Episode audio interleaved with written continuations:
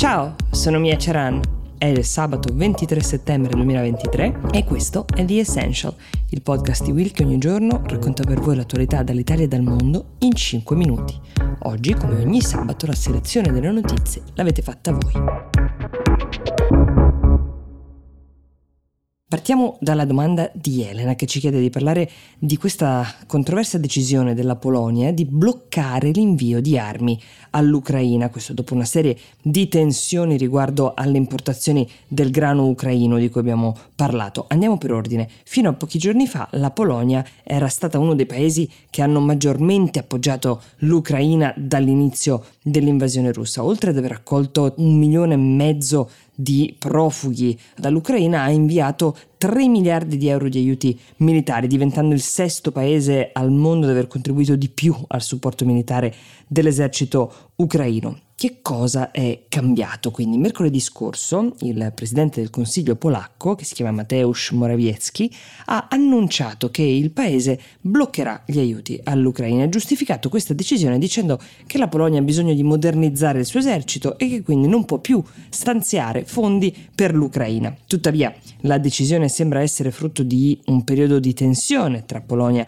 e Ucraina che è partito negli ultimi mesi riguardo alle esportazioni di grano che sono molto cambiate state dall'inizio della guerra in Ucraina, perché dall'inizio dell'invasione, come sapete, le navi militari russe hanno bloccato i porti ucraini nel Mar Nero, da dove partono la maggior parte delle navi che trasportano il grano. Lo scorso anno le Nazioni Unite e la Turchia avevano trovato un accordo con la Russia per creare una rotta sicura per le navi che trasportano cereali dall'Ucraina, dato che è uno degli esportatori di grano più importanti al mondo, come abbiamo imparato a sapere. Nonostante questo, lo scorso luglio la Russia ha deciso di ritirarsi da questo accordo, decisione che ha cambiato le rotte dei cereali ucraine negli ultimi mesi il grano e altri cereali sono stati esportati soprattutto via terra. Alcuni paesi, come la Polonia, si erano lamentati del fatto che l'arrivo di così tanto grano ucraino avrebbe danneggiato gli agricoltori locali, facendo scendere il prezzo dei cereali. L'Unione Europea aveva quindi cercato di risolvere questa situazione vietando fino al 15 settembre scorso la vendita dei cereali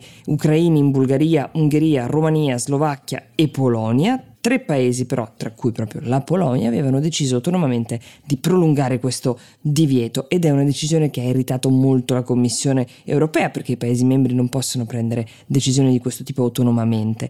Ha irritato però anche l'Ucraina che ha denunciato la Polonia, l'Ungheria e la Slovacchia presso l'Organizzazione Mondiale del Commercio. La tensione ha quindi delle ragioni commerciali e politiche perché a metà ottobre in Polonia si terranno le elezioni parlamentari e il partito diritto e giustizia che ad oggi detiene la maggioranza al governo è al primo posto nei sondaggi con il 38% delle preferenze. Nonostante questo non ha i numeri che potrebbero permettere di governare da soli, vuole sfruttare il tema dei prezzi del grano per raccogliere consensi tra agricoltori e allevatori. L'Ucraina ha fatto sapere che la Polonia è disposta a trovare una soluzione comune al problema del grano, però bisogna capire se il governo polacco è disposto a risolvere la situazione nel giro di poche settimane, tornare ad essere uno degli alleati principali dell'Ucraina o se invece ha voglia di giocarsi questa carta nella prossima sfida politica che ha davanti.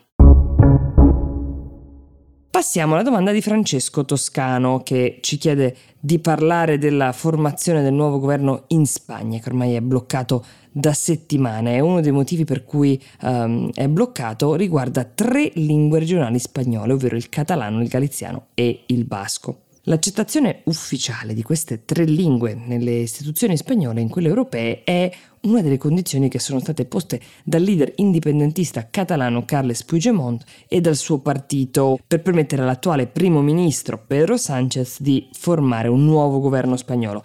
Come avevamo uh, già raccontato in precedenti puntate, le coalizioni di centrosinistra e di centrodestra erano arrivate praticamente in parità nelle scorse elezioni a luglio. Um, il partito di Puigdemont, che ha raccolto l'1,6% dei voti, una cifra uh, spropositata, però è necessario per determinare quale delle due coalizioni avrà la maggioranza. Sanchez ha aggiunto un accordo con questo partito, ma deve rendere ufficiali le lingue catalano, galiziano e basco in ben due sedi istituzionali e non sarà affatto semplice perché in Spagna l'unica lingua ufficiale in tutto il paese è lo spagnolo castigliano. La Costituzione prevede l'esistenza di lingue co-ufficiali, eh, cioè ufficiali solo nelle regioni in cui sono parlate, insieme al castigliano, catalano in Catalogna, basco nei Paesi Baschi e galiziano in Galizia.